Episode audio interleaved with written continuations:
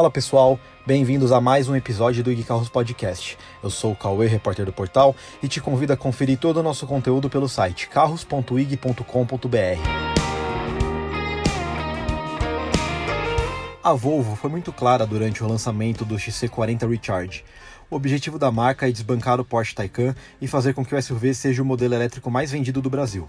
Apesar da crise econômica e a falta de infraestrutura, o Brasil, ao lado da Noruega, é um dos países em que a Volvo já eletrificou completamente o seu catálogo. Atualmente, todos os modelos contam com ao menos uma versão híbrida ou elétrica.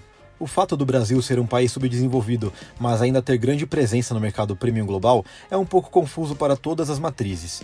A Porsche também coloca o nosso país como um dos principais mercados do mundo. No IG Carros Podcast de hoje, conversamos com o diretor de marketing da Volvo, Rafael Hugo, para entender o presente e o futuro da marca. Ouça! Rafael, de que forma que a Volvo enxerga o mercado brasileiro? Vocês falaram, é, a Noruega e o Brasil são os primeiros lugares a, a eletrificar 100% do catálogo. E na opinião de vocês, qual que é o próximo passo para fazer os carros elétricos ficarem ainda mais populares no Brasil? É, é, é de fato a gente está nessa jornada de eletrificação há um tempo. A gente começou ali em 2017, quando a gente traz a primeira XC90 eletrificada com motor, com motor híbrido. Uhum. É, a gente acredita que o, o, futuro, no final do dia, é meio que o presente. Né? Hoje já 100% do que a gente vende no Brasil, ele é eletrificado. Né? Seja plug-in, híbrido ou seja plug-in 100% elétrico que a gente acredita que no, no, no futuro, é, pelo menos na nossa visão, é uma, é uma indústria que vai se mover sim ou sim para isso. Por tudo que a gente explora, por tudo que a gente pesquisa e por todos os pedidos que a gente recebe, inclusive da, do, dos consumidores, é para que a gente acelere cada vez mais esse desenvolvimento.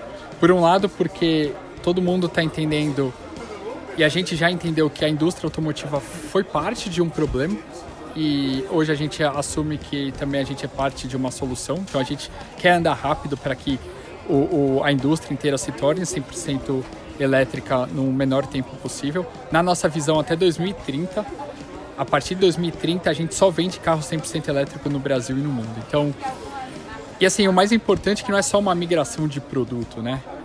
É uma migração de como as pessoas vão carregar, como elas vão pagar, é, antes era o custo do litro, agora é o custo do, custo do kilowatt. Então, uhum.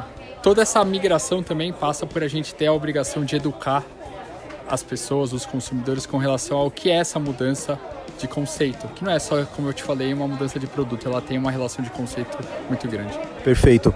E você falando aí, 2030, né? Já falta, falta pouco tempo, querendo ou não, dentro da indústria, 10 anos são, é, é um período de muita evolução, né? É, você vê futuro para os carros híbridos, por exemplo? A nossa visão é que o híbrido ele, ele, ele vai ainda ter uma boa parcela de tempo. Ele é, ele é na nossa visão, quase que uma ponte para o futuro, que na nossa visão ele é 100% elétrico, mas ele é fundamental hoje para que as pessoas entrem e explorem pela primeira vez o mundo eletrificado. Como eu falei para vocês, hoje, de todo mundo que comprou um carro 100% elétrico, boa parte deles já tinha alguma experiência com o veículo eletrificado. Então, isso só mostra para a gente que a adoção do híbrido lá atrás foi fundamental para a adoção do 100% elétrico agora. Então, é um pouco dessa visão que a gente acredita de o híbrido ainda vai ter uma, uma, uma participação importante e o grande papel dele é de fato ser um acelerador para um, um futuro que deve ser 100% elétrico. Legal. E nessa parte de governo, é, você acha que faltam incentivos do governo para que isso seja de fato acelerado no Brasil? Porque, por exemplo, eu te dou um exemplo. O Chile tem um plano de eletrificação, é, tudo bem, é super longo, até 2050 eles pretendem que 50% dos carros vendidos lá sejam elétricos. A gente não tem uma coisa parecida no Brasil, um plano nacional de eletrificação com uma meta tão estipulada. É necessário? É, a gente assim, a gente enxerga que o governo ele de alguma maneira contribui, né? Hoje as taxas de importação para veículos eletrificados têm alguma, algum, algum nível de isenção de imposto, o que é, de alguma maneira é algo que acelera a adoção dos produtos é, eletrificados. Então, do ponto de vista uh, de impostos, eu acho que a gente está tá coberto de alguma maneira. Uhum. Do ponto de vista já de infraestrutura, aí é onde a gente acredita que o governo não vai investir.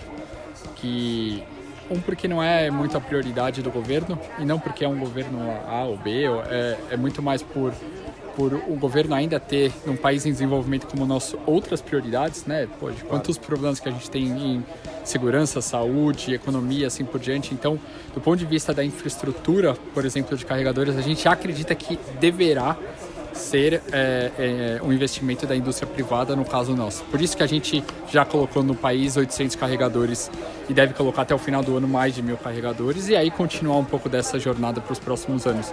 Porque sim, da nossa visão, é um investimento que tem que vir da indústria privada, enquanto o governo de alguma maneira está apoiando com isenção de, de alguns impostos. Se você quer mais informações sobre a Volvo e o caminho da eletrificação, não deixe de conferir o nosso site carros.ig.com.br. Muito obrigado e até a próxima.